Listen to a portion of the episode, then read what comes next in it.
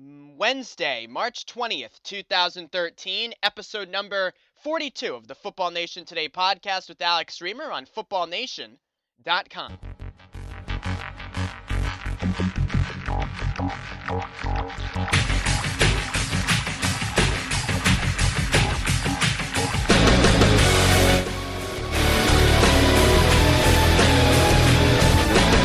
Welcome inside episode number 42. Football Nation Today podcast, hosted by yours truly, Alex Reamer, published every Wednesday on footballnation.com. And for your downloading convenience in the iTunes Store, please subscribe to the Football Nation Today podcast in the iTunes Store if you've yet to do so. We are more than one week in to NFL free agency, and my oh my, what a week of action it has been. That's where we'll focus our time in the first down segment, talking about the biggest news from the past week. And of course, one of the bigger stories the Patriots and Wes Welker. Welker signs with the Broncos for two years, $12 million. Patriots sign Danny Amendola to a five year contract with 10 million guaranteed.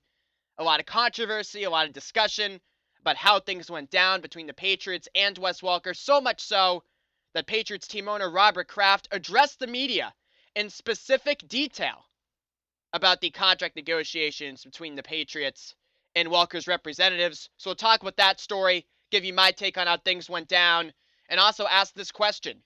As we near the end of Tom Brady's prime, are the Patriots doing all they can to maximize their championship window? Also, in the first down segment, looking at the other big stories from free agency, including the arms race out west the 49ers and Seahawks continue to make moves. Terrific rivalry brewing there. The Buccaneers have made a big addition this offseason to their secondary, signing safety Dashon Goldson. And if you're to believe the rumors, they could be on the cusp of making another one. We'll tell you about that and how that could change the landscape in the offense heavy NFC South.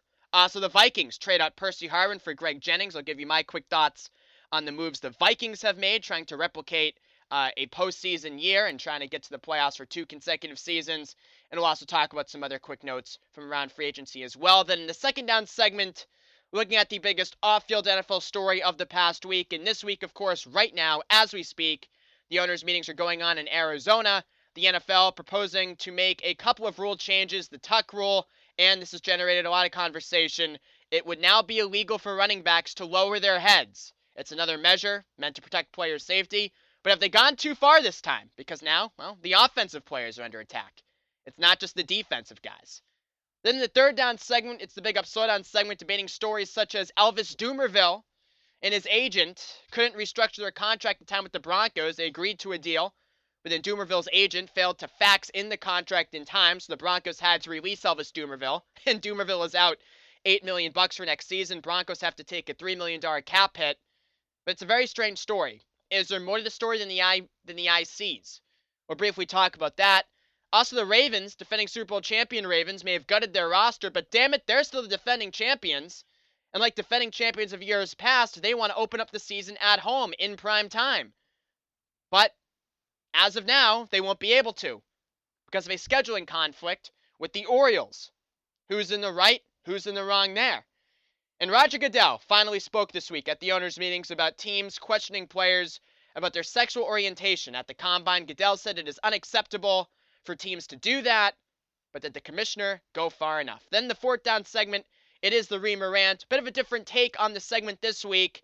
Figured you would have heard enough of my voice by the time the show is nearing its conclusion today, so I'm going to play you Mike Francesa's voice. You know Mike Francesa, formerly Mike and the Mad Dog, now mic'd up on Sports Radio 66, WFAN New York. Yeah, yeah, you know Mike Francesa, the Sports Pope as he's called. Well, the Sports Pope decided to give you the unfiltered play-by-play of the Papal Conclave last week at the Vatican. Sports Pope announcing the real announcing the introduction of the real Pope. Um, and to say it is monotonous, uh, doesn't even begin to do the hilarious clip justice. So if you t- stay tuned till the end of the show, you will not regret it. I'll just tell you that. It's Football Nation today, episode number 42. My name is Alex Reamer. We'll be right back.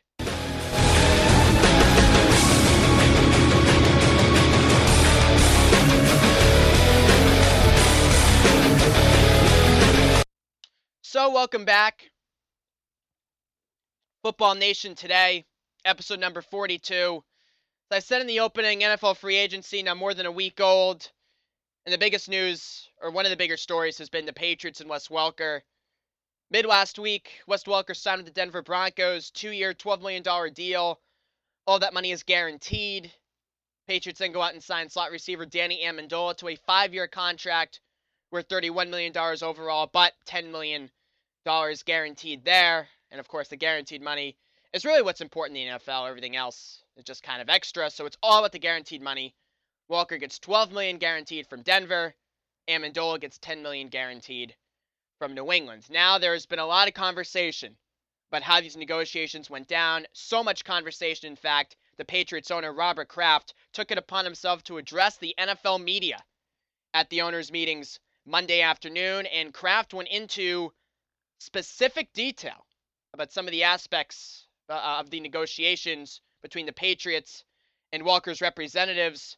I'll read you a fairly long excerpt, not that long, no, it's only about two paragraphs of Kraft's explanation, then we'll riff off that. Uh, Robert Kraft said this about the negotiations between the Patriots and Welker. Quote, in Wes's case, we were willing to go to what we considered above his market value. For a couple of years, we tried to get a long term deal done with him. We couldn't do a deal, and we wound up franchising him at a very high number $9.5 million, which is what Welker played for last year, 2012. In retrospect, I wish we could have wrapped that into an arrangement where it was part of a longer term deal. But I really believe in this case, his agents misrepresented, in their mind, what his market value was. When you come right down to the bottom line, he accepted a deal in Denver, which is less money than what we offered him. In fact, he has a one year deal in Denver for $6 million. Our last offer, before we would have even gone up, and before we thought we were going into free agency, was a $10 million offer with incentives that would have earned him another $6 million if he performed the way he had the previous two seasons. But in Denver, he's going to count $4 million against the cap this upcoming year and 8 million against the cap the second year. There is no guarantee that he plays a second year there. He will get 6 million the first year. Our deal he would have gotten eight million the first year, our last offer to him. So, in fact, Kraft continues, our offer was better than what in fact he got from Denver. I'm just really sad about that. Everyone in organization, including our head coach, I sat in a number of meetings. We had discussed this very carefully. Just to clear up any misconception, we wanted Wes back. Okay, then. That's Robert Kraft, Patriots owner, setting the record straight, or at least telling his side of the story. Because yesterday, Tuesday, Welker's representatives released a statement in which they said the Patriots' offer of two years, $10 million was final. And they were not willing to negotiate with their client, Wes Welker. And they say they admire the Patriots organization Robert Kraft. It was a very nice, very, uh, very cordial uh, message, but yet Welker's representatives say that the Patriots, in fact, were not willing to negotiate with Welker. So there's a lot of spin on both sides. What we know is this the Patriots offered Wes Welker a two year, $10 million deal prior to the start of free agency. Welker's agents, and his agent in this case, David Dunn, insisted on an above market, uh, insisted that Welker had value greater than what the Patriots thought. And in fact, Welker's representatives, as Kraft said, misrepresented the market. Reports leaked out late last week Welker's agent David Dunn was looking for a three-year, $24 million offer from the Patriots. Obviously, he was way off the mark at two years, 10 million. The Patriots offered Wes was far more in line with his market value than the three years, $24 million. Welker's agent David Dunn wanted to get for him on the open market. So it's obvious the Patriots nailed the market for Wes Welker. It is. Um, but what we also know is the same $10 million guaranteed they offered Welker they turned around and gave to Amendola. The second free agency began at 4 o'clock Eastern last Tuesday. They were not willing to further entertain Welker in negotiations. And Bob Kraft can talk all he wants about the Denver offer and how the second year isn't really guaranteed. Well, it is if Welker gets injured, but if it isn't, he's correct. The Broncos can release Welker, and he does count $8 million against the cap next year. But Let's also keep in mind, Kraft can talk about the $6 million in incentives the Patriots had, but according to some reports, those were unreachable incentives, or those were incentives that were more determined on how the Patriots utilized Welker than anything he could have done objectively on the field. So you know, if, if Bob Kraft is going to talk about the Patriots $6 million in incentives and include that as part of his argument, uh, I don't know if it's fair to then look at the Denver ar- uh, offer and try to point, uh, you know, point at holes in that. So, for the intents and purposes of this discussion, Welker signs with Denver, two years, 12 million guaranteed. Patriots are offering Welker two years, 10 million guaranteed. And as I said, it's difficult to sort through the timeline so we'll stop doing that. But I just want to give you guys the general, the general uh, gist, if you will, of what has been going on here over the past week. Uh, basically, here's my interpretation of it: the Patriots never wanted to really extend themselves for Welker. He signed a five-year, $18 million contract in 2007 and was woefully underpaid throughout the duration of that contract. And the Patriots never approached Welker about a new deal. They never said to Wes Welker, hey, you've done all we've asked of you and then some. I know you have two years left on this contract, three years left on this contract, but you're woefully underpaid. You're playing at well below your market value. Let's rip it up, sign you to another long term extension, and keep you in a Patriot uniform for a really long time. The Patriots never approached Wes Welker about that. They took him to the wall, they took him for every penny. And Welker, didn't never held out either, you know. So Welker wasn't perfect in this. You know, Welker should have held out prior to 2011 as he was entering the final year of his deal. And of course, he was franchised in 2012, signed the tender, and played for $9.5 million. But Welker never held out. And in retrospect, maybe he should have if he wanted to force the Patriots' hand and get paid. But he didn't. So the Patriots franchised him prior to 2012, Welker signed the tender, surrendering all leverage. As it turns out, playing for nine and a half million last year and six million dollars the next two seasons guaranteed, Welker will get three years, twenty four, will get twenty one million dollars over the next three years. Uh, but if he held out in 2011, let's say, uh, he probably could have gotten more than that, no doubt about it. But he didn't, and you know, again, it's totally within the rules for the Patriots to make Welker play out his entire five year contract at well below market value, the five year, $18 million deal. It's perfectly within the rules for the Patriots to do that. But if the Patriots didn't want to risk losing Welker, as Robert Kraft said, everyone wanted Wes back. Well, if that was really the case, they would have signed him to an extension two years ago. They wouldn't have taken it this far. They wouldn't have let it go this close to free agency. But they took Welker for everything he was worth, made him play out that contract, so thus in negotiations, Welker and his representatives took the Patriots for everything they were worth. And again, if you were, to believe the reports, Patriots are offering Welker two years, 10 million guaranteed. Welker's agent countered with a three-year deal in the vicinity of 24 million dollars. Obviously, the Patriots nailed the market, and good for them. But once free agency hit, the Patriots didn't try to further negotiate with Welker, knowing where the market was. They said, "Oh, you're not going to take our offer? We're moving on to plan B, who in this case was Danny Amendola. They gave Amendola the same 10 million guaranteed they were offering Welker. So the Patriots wanted Welker, but what Robert Kraft forgot to say in his address to the media this week is they wanted him at their price. They were not willing to go above their figure, to go above their figure. Excuse me. Yeah, 3 years 24 million dollars in retrospect, was an absurd demand. But in a negotiation, the two sides try to meet in the middle. And the Patriots weren't willing to meet Welker in the middle. They weren't willing to wait for him to come down to their asking price because, again, they nailed the market. No. They wanted $10 million to allocate to a slot receiver. And once it became apparent Welker wanted more, as it turns out, he only signed for 2 million more, they moved on to plan B. They would rather let a guy walk than overplay than overpay for a player. It's all about winning the negotiation. I mean, would it have been the worst thing in the world if the Patriots overpaid a little bit for Wes Welker? Would that have been so bad? What if they signed him to a two year, $14 million deal? A little above his market value. But would that have been the worst thing in the world?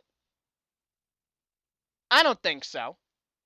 But because they weren't willing to negotiate once free agency hit and weren't willing to overpay maybe a little bit and compete with the Broncos for Welker's services, now they don't have Wes Welker. And instead they have Danny Amendola. Now people say the offense needs to change here. Well, my counter is if the Patriots really felt that way, Why did they give Welker an offer in the first place? You know, if they needed to get away from Wes Welker, and if this all part of the big master plan, which Robert Kraft did not say this week, he said they wanted him. They said Welker was their first priority. So if the Patriots really felt the offense needed to change so dramatically, why'd they even offer Welker a deal in the first place? Plus, Amendola has largely been a slot receiver in his career. He's not an outside the numbers option. Maybe the Patriots will use him in that capacity, but throughout his career, he's been a slot receiver. One who has missed, by the way, 20 games over the past two years. Whereas Welker, of course, has only missed three games over the past six years with the Patriots. And also, here's the second part of the equation. Why couldn't the offense have changed with Welker still aboard? He caught 118 balls last year and is Brady's favorite target. Wes Welker has not been a detriment to this team and will be a better player over the next two years than Danny Amendola will be. And that's the point. Tom Brady will be 36 years old in August. The Patriots are heading towards the end of their championship window with him as their quarterback. The Patriots will still be a great team next year. They'll still win 12 or 13 games. They'll crush through the joke that is the AFC East. They'll have a first round bye. They'll have a home playoff game. They'll waltz right into the AFC title game once again because the rest of the AFC sucks. And the AFC East especially sucks. The Patriots will be great again next season. No doubt about that. But will they be Super Bowl great? That's what the goal is. And what happened here is the Patriots took away the sure thing, Welker, and are replacing him with an unknown commodity, Danny Amendola. It's about maximizing the championship window. And the Patriots didn't do that with this move. The same can be said for releasing Brandon Lloyd. They didn't want to pay the $3 million signing bonus to Lloyd, so they released him last weekend. Lloyd had 74 receptions last season and 911 yards. They replaced Lloyd with Donald Jones from Buffalo, who caught 41 balls in 12 games last season with the Bills. On paper, you sub in Amendola for Welker, Donald Jones for Lloyd. On paper, is this offense better or worse in terms of personnel? It's worse for the short term. And that's what this should be about. The Patriots should be trying to do all they can to win another one in this championship window. Maximize your championship window. In these moves, Amendola for Welker, Jones for Lloyd, not maximizing the championship window. And now, for this offense to be all it can be, they have to hope for Aaron Hernandez and Rob Gronkowski to be healthy for a full season and postseason. Something neither of those two has done in any prior in any previous year in their careers. So, the offense on paper has gotten worse from a season ago. And I still contend the offense wasn't the problem with this team. They led the league in points scored last season. Yeah, the Ravens shut them down the AFC title game, the Giants shut them down the Super Bowl two years ago. The Jets shut them down the year prior to that. Super Bowl 42 in 2007, the best statistical offense in NFL history, only scored 14 points. Yeah, that's all true. But that's true of any team. No team scores 30 points on their way to a Super Bowl championship. It doesn't happen. Even in today's NFL, come January, defense still plays a major factor. No team scores 30 points on their way to a title. You got to win the 17 to 14 game. You got to win at least one game on your way to a championship with your defense. So the Patriots this year on offense replace known commodities with unknown commodities for next season. In five years, will Amendola be better than Welker? He better be. He's 27. Welker's 32. Donald Jones, same thing. Much younger than Brandon Lloyd. But this isn't about five years from now. This isn't about building the next great Patriots team. There already was a great Patriots team here, one that had knocked on the door of a championship the past two seasons. Don't have that much time left with Tom Brady. And it's a shame that as of this recording, it doesn't appear as if the Patriots are maximizing their championship window. Now, the defense does look to be slightly improved. They brought back Aqib Talib for one year, $5 million. Again, the Patriots nailed the market. Good for them. Bob Kraft can thump his chest at the owners' meetings for nailing the market on Talib. They didn't offer him the franchise tag. They waited for him to hit free agency, knew the market for corners would be down, and won't you know, it was down. And they got Talib for a very team friendly one year, $5 million deal. They signed young corner Kyle Arrington to a four year contract, put him in the slot. They brought in safety Adrian Wilson from Arizona, but Wilson's not getting starter money. He's getting compete for a spot on the roster money, only receiving $1 million for three years, Wilson did. So, with that kind of money, it leads you to believe Adrian Wilson is not a lock to make this team. He's 33, soon to be 34 years old, Wilson is. And I haven't watched every Arizona Cardinal game over the past couple years. I don't know how much Wilson can still play. I know he was great five years ago. He did have three sacks last season, so it appears he can still get to the quarterback. He'll be up in the box playing the run. He'll maybe add more pressure to the quarterback. I like the name Adrian Wilson.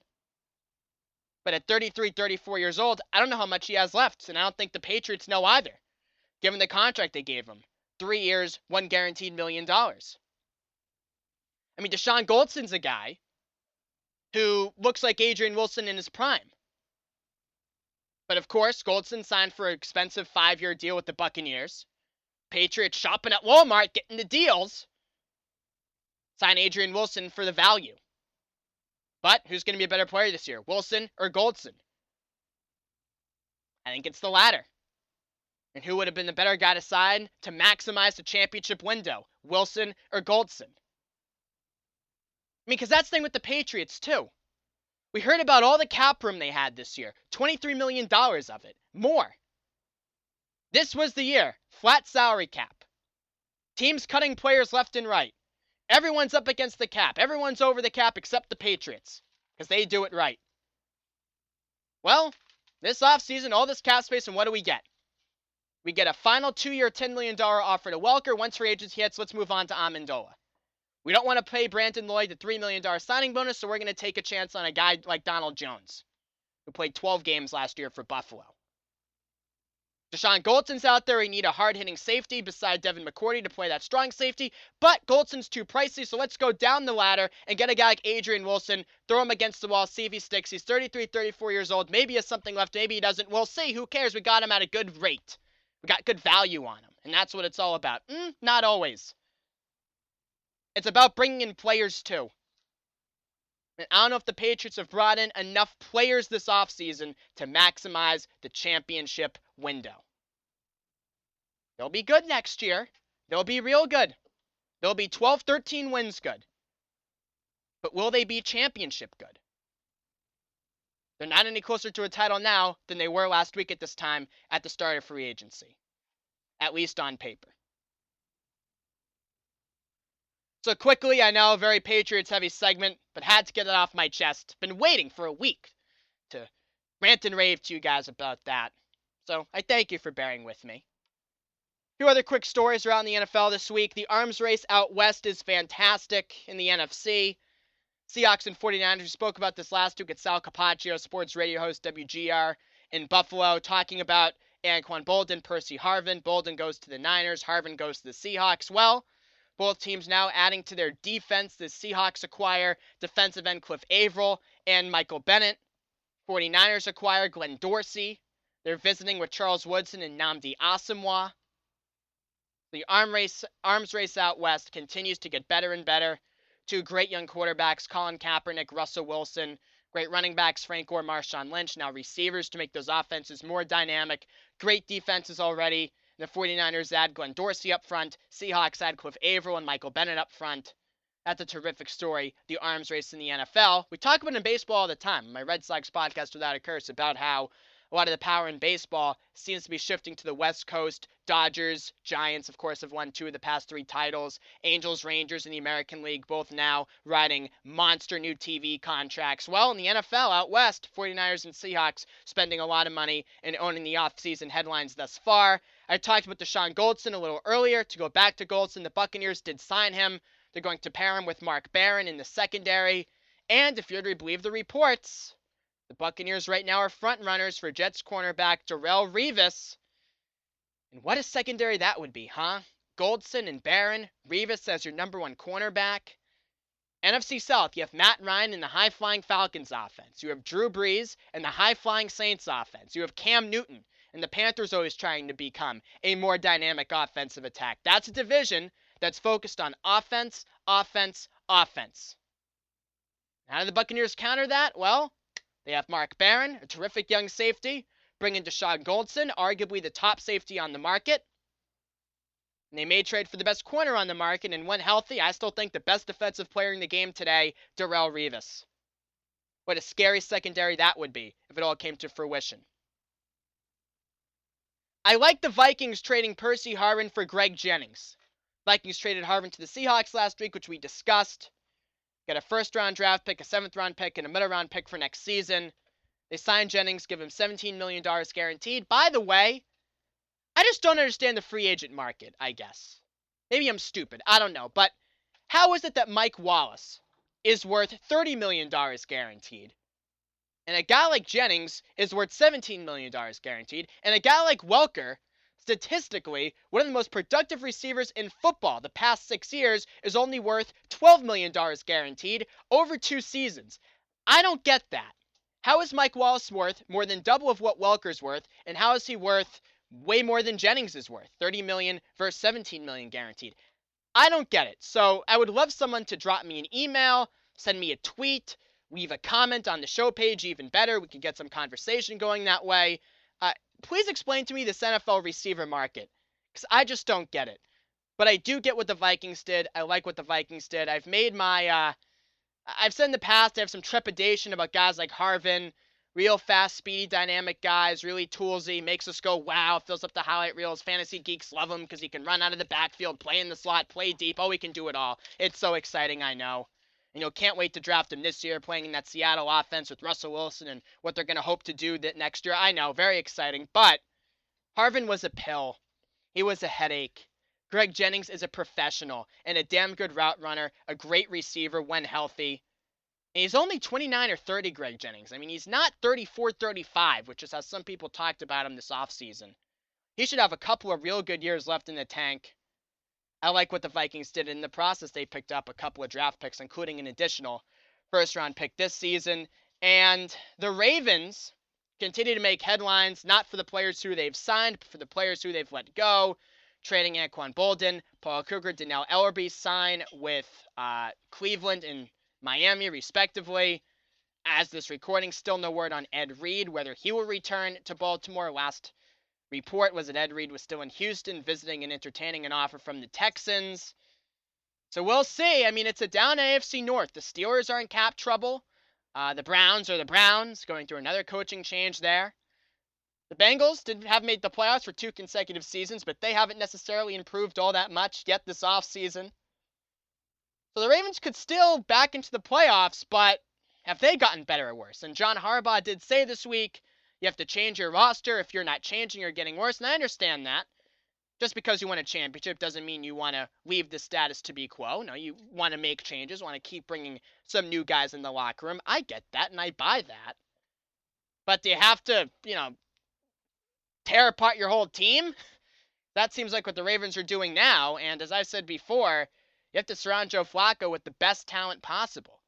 You take away Boldin, your best possession receiver. Maybe the Ravens are going to use Ray Rice in the passing game more, and Ray Rice over time will become more of a possession receiver, and Bernard Pierce and some other guys will take a lot of the running back duties from him. Maybe that's the Ravens. Maybe that's the way the Ravens go. A Ravens fan, that's the way I would hope they would go because a guy like Flacco to me needs a good possession receiver Maybe Ray Rice can, becomes that, and looking at it now, that might be the way they're going offensively because Boldin will be a really tough guy for them to replace. And last note, then we'll move on to the second down segment. The Dolphins have improved this offseason on paper, throwing money at Mike Wallace Dannell Ellerbe. They re signed Brian Hartline. They bring in tight end Dustin Keller, a move that I love. That guy, Ryan Tannehill, needs as much uh, dump off options, good route runners as possible. Hartline's that. Keller is certainly that at a tight end. He's had some big games against the Patriots with the Jets over the past couple seasons. Maybe that's because the Patriots, you know, haven't really had a linebacker who can cover the pass for several years, but still, Uh, hey, Dolphins get to pay play the Patriots twice per year now in the AFC so I like the Keller move a lot, re-signing Hartline. Um, but an interesting thing with the Dolphins is they make all these moves. They sign Mike Wallace, a big, deep down the field threat at receiver. And of course, what you need for the play down the field to develop, you need time. Your quarterback needs time in the pocket. He needs to be able to move around, wait for something to develop 30, 40 yards in front of him. Well, Jake Long, I know he was overrated. I know he's overpaid, but still a pretty good left tackle. Signs with the St. Louis Rams this week. And now the Dolphins, if you read the reports out of Miami, are looking to play the turnstile Jonathan Martin at left tackle. So the Dolphins made a lot of flashy moves, Mike Wallace chief among them. But Ryan Tannehill, with Long leaving and replacing Long with Martin at left tackle, may not have the time back there to throw to Wallace down the field and wait for a big play to develop. So we will see. We will see about that. And also, I do want to say the Eagles with Chip Kelly. Interesting to follow the philosophy there. I love what they've done with their defense, bringing in safety Kenny Phillips, corner Cary Williams from the Ravens, another loss for Baltimore, and Connor Barwin, six-year deal. I think a bit of an overpay for Barwin, but still a dynamic pass rusher on the outside at linebacker. I do like the moves the Eagles have made to bolster their de- to uh, improve their defense. Excuse me. Moving on real quick to our second down segment, talking about the biggest off-field NFL stories of the past week. A few notes we want to quickly hit on here from the owners' meetings in beautiful Arizona. How'd you like to live and be in Arizona right now if you're here in the Boston area? More snow, end of March, never ending winter here. We got some good football hot stove to keep you warm here in the dog days of spring. All right.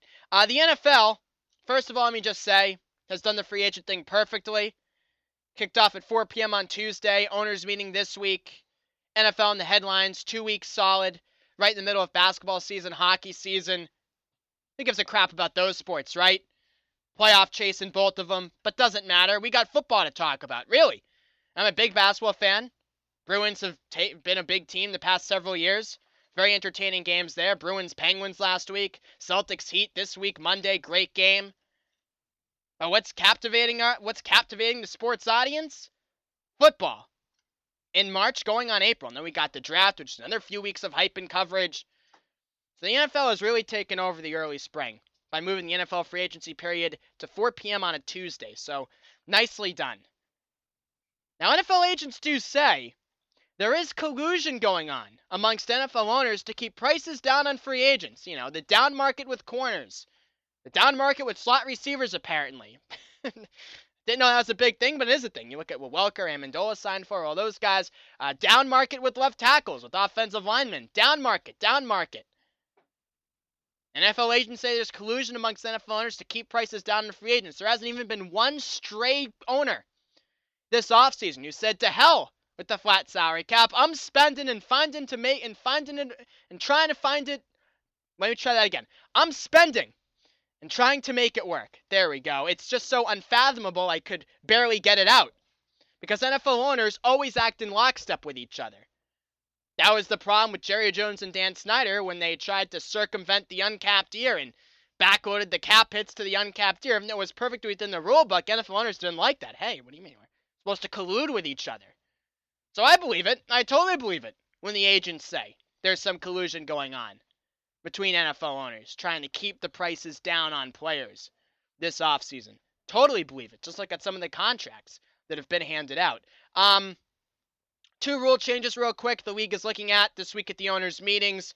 NFL taking a vote on the tuck rule. Robert Kraft said on Monday that he's going to abstain from voting with the tuck rule, which I thought was really funny. Um, and yeah, he should. Arguably played a, played a, actually inarguably, can't deny it, played a huge role in the Patriots' first Super Bowl title in 2001. Um, so that's interesting to see how that rule goes. I, I, I don't, I think it's kind of a silly rule to be honest with you because I mean it's it's it's the ultimate subjective call, and also quarterback has his arm going forward, can onto the ball. That's a fumble. I mean, what is that? Is trying to decipher the degree of his elbow. If it's this, if it's X degrees forward, it's a pass. If it's not X degrees forward, it's a fumble. It's way too subjective for me. So see what happens there. And also, the bigger one is the NFL wants to ban runners from lowering their heads Uh, running backs, of course, to avoid big hits from safeties, linebackers, etc., have taken to lowering their heads and plowing through defensive players with their helmets. Trent Richardson of the Browns took a nasty hit last year, and this has prompted the league to try to change this rule, ban running backs lowering their heads. That would now be a penalty. Uh, a lot of backlash from across the league on this. A lot of players taking to Twitter and other social media platforms uh, bemoaning this rule change.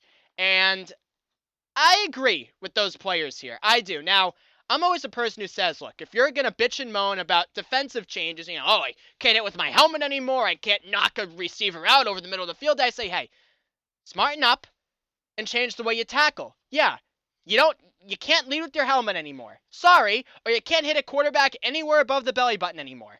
Sucks, but true. That's reality. It isn't fair, but life isn't always fair. So change the way you play. The game is changing, the game is evolving. Coaches coach differently, players play differently. That's the way it works. So generally, I'm not on the side of players with this. You know, I want to put flags on them. Well, we're trying to protect your safety. So putting flags on them protects your safety, then eh, and can lead you to having a productive life after football, then you should probably be in favor of that. But this, I will say, the league has gone too far. Because talking about the tuck rule being subjective, this is even more subjective than the tuck rule, if you can believe that. I mean, how can you determine a running back lowering his head, what's too low, what's, you know, not low enough to get called for this penalty? Was it on purpose? Was it not on purpose? If it's not on purpose, are you still going to uh, penalize him? I mean, if running back stands upright, he could get jacked up and have bones broken, legs broken, arms broken. You're going to see a lot more injured running backs this season in the NFL. Maybe not necessarily with head injuries or concussions, but with broken bones, which is a whole nother different, is a whole nother animal. It's a whole nother can of worms because players have broken bones. They take painkillers. Teams want to rush them back from injuries. They're all hyped up on painkillers. Mixing painkillers, performance enhancing drugs is a lethal combination. Just ask wrestlers about that and how they're dropping like flies after they're done from performing in professional wrestling. So that opens up a whole nother can of worms. It's a dangerous game. And if you take this out of it, then you'll have running backs with more broken bones. So it's a tough rule to enforce. I think it can open up an entirely different can of worms for the league. And as I said, I've said this in previous episodes, the NFL, it seems like they've done pretty much all they can in terms of making the rules, uh, you know, uh, you know, ma- making the rules accommodate player safety, trying to enforce player safety. It seems as if they've done all they can with that. I feel like the next possible step for the league is to eventually become a waiver sport.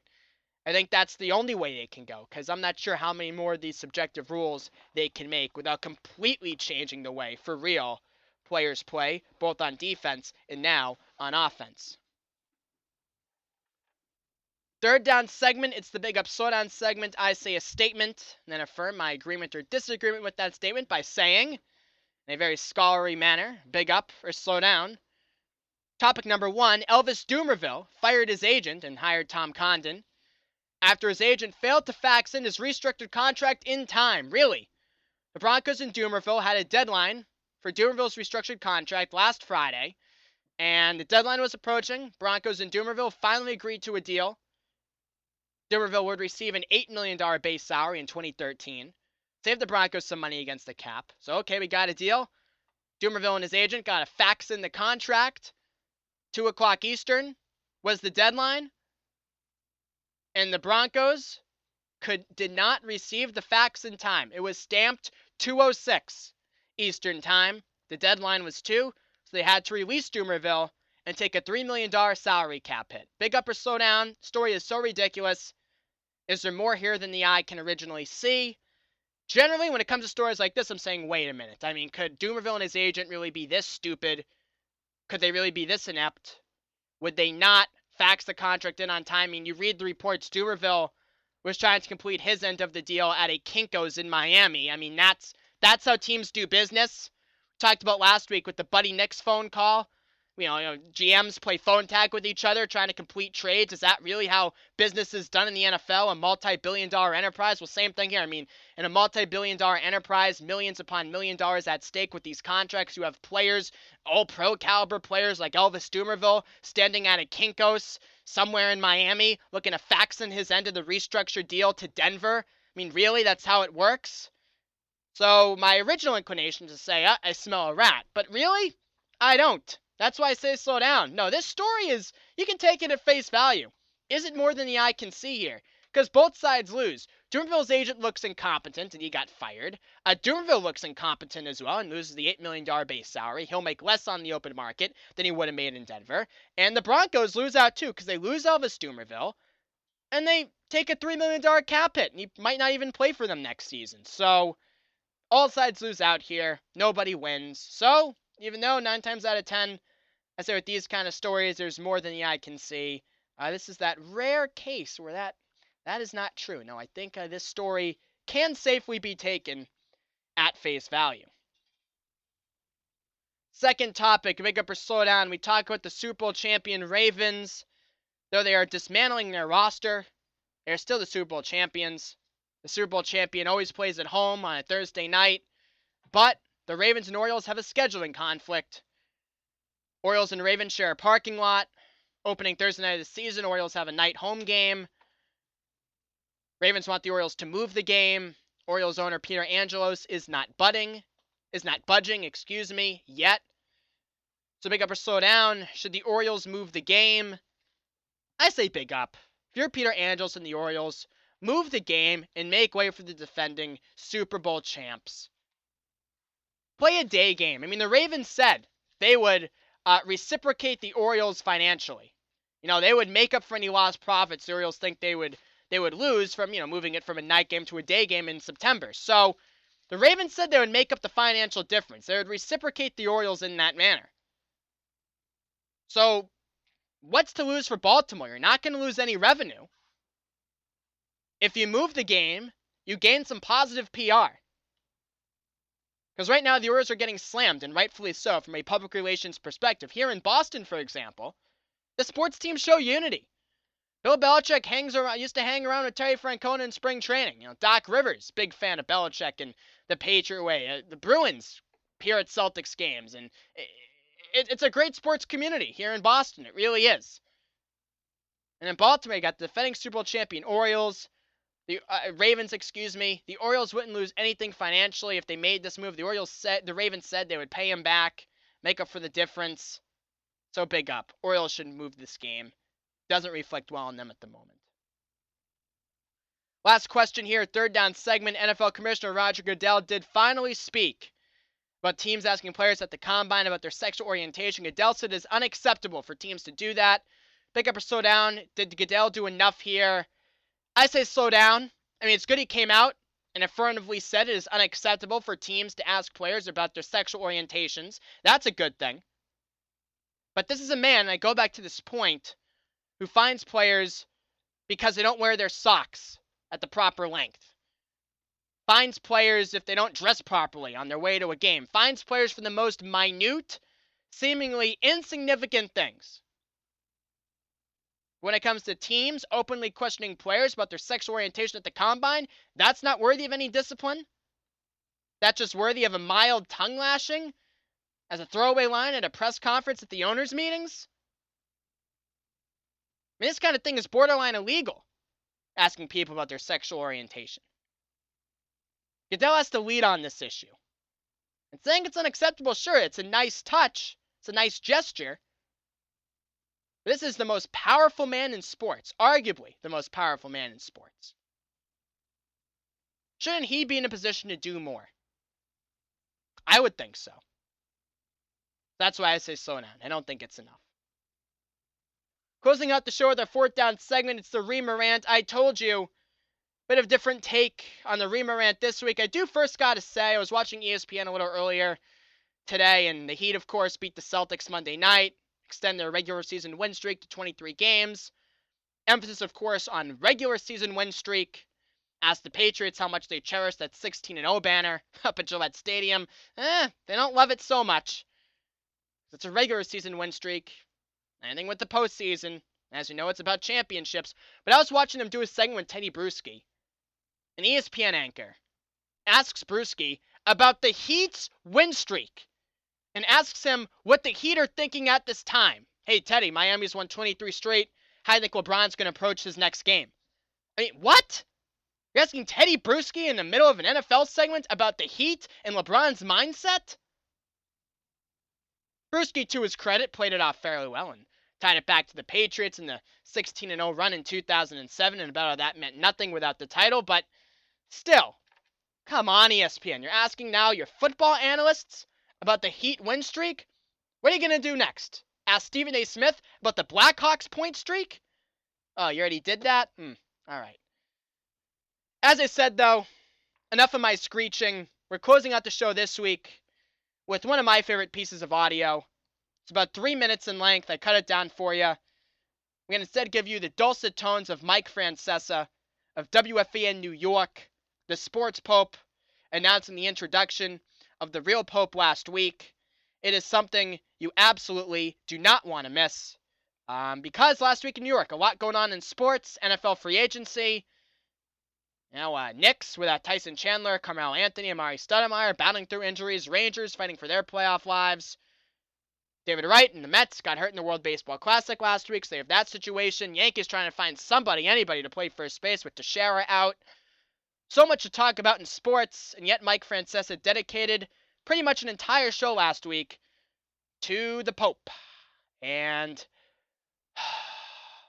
let's just say Mike Francesa did not know what he was talking about. Not in the least. We have a Pope. So let's see what we let's see what we're up to. We have a Pope. Doesn't even look white. Is that white? I guess it is. Is that their version of white smoke? I guess it is. It looks kind of dark to me, but I guess it's their version of white smoke. Yeah, there it is. Now it looks a lot whiter. There you go. Okay. The favorite will be an Italian Pope. That would be the favorite.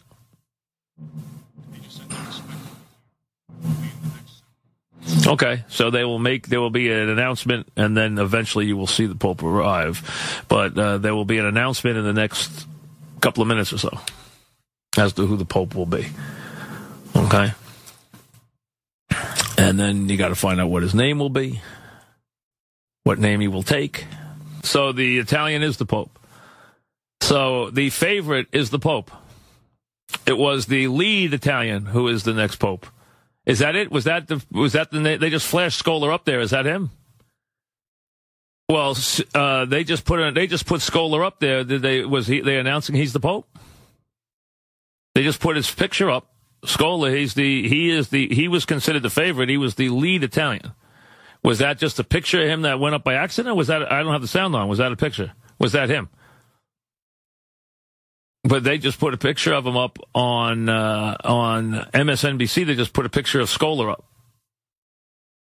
This is who is this man? This is the senior cardinal. Okay, so he'll announce the name of the new pope. Tell me what it is. News of great joy. We have a pope. The name, the pope's name is Cardinal we get it first as cardinal, and we get his name as a pope now.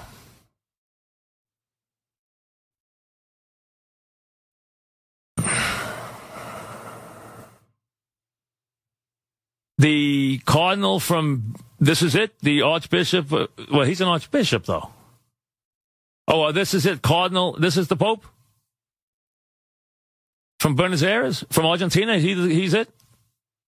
Is that it? So Cardinal Jorge Mario Bergo, Ber, Bergoglio, Bergoglio, that's he's the new pope. The cardinal from Argentina. Okay, so the cardinal from Argentina, 76 year old pope. So they went they went for an older pope. Okay, so cardinal cardinal Burge, how, you guys will tell me when they say it inside what, how you say his name, and then we'll find out what his papal name. But the, basically, the cardinal from Argentina. There might be two. I don't even know if there are two from Argentina. But the cardinal from Argentina, the 76 year old uh, uh, cardinal from Argentina, is the new pope. So I hope you all enjoyed that Mike Francesa audio. My favorite is when he just breathes real deep into the mic. Because the thing is, you know, it, he doesn't allow his producers to talk on the air. So he's trying to decipher what they're saying into his headset and then interpret it and give you an interpretation of it. Yeah, you can't see the TV. Who is this man? Is it Scola, the Italian Pope? Oh my god. And that's what you have to listen to in New York You're driving home from work in the afternoon. But we love him. We love Mike Francesa. He's a legend. And when you can get played on nothing podcasts like this, you know you're a legend. Some things you do on your show become big news like that. But we thank you all for tuning in to Football Nation today, episode number 42. A lot of things to talk about. As always, if you want to continue the conversation, leave a comment on our show page on footballnation.com. We always appreciate those. Also, feel free to send me an email. A reamer at bu.edu is my email address. And also follow me on Twitter if you feel so inclined. At AlexReamer1 is my Twitter name. Thank you, everybody. Enjoy the rest of your week. We'll talk to you next on Football Nation today, next Wednesday.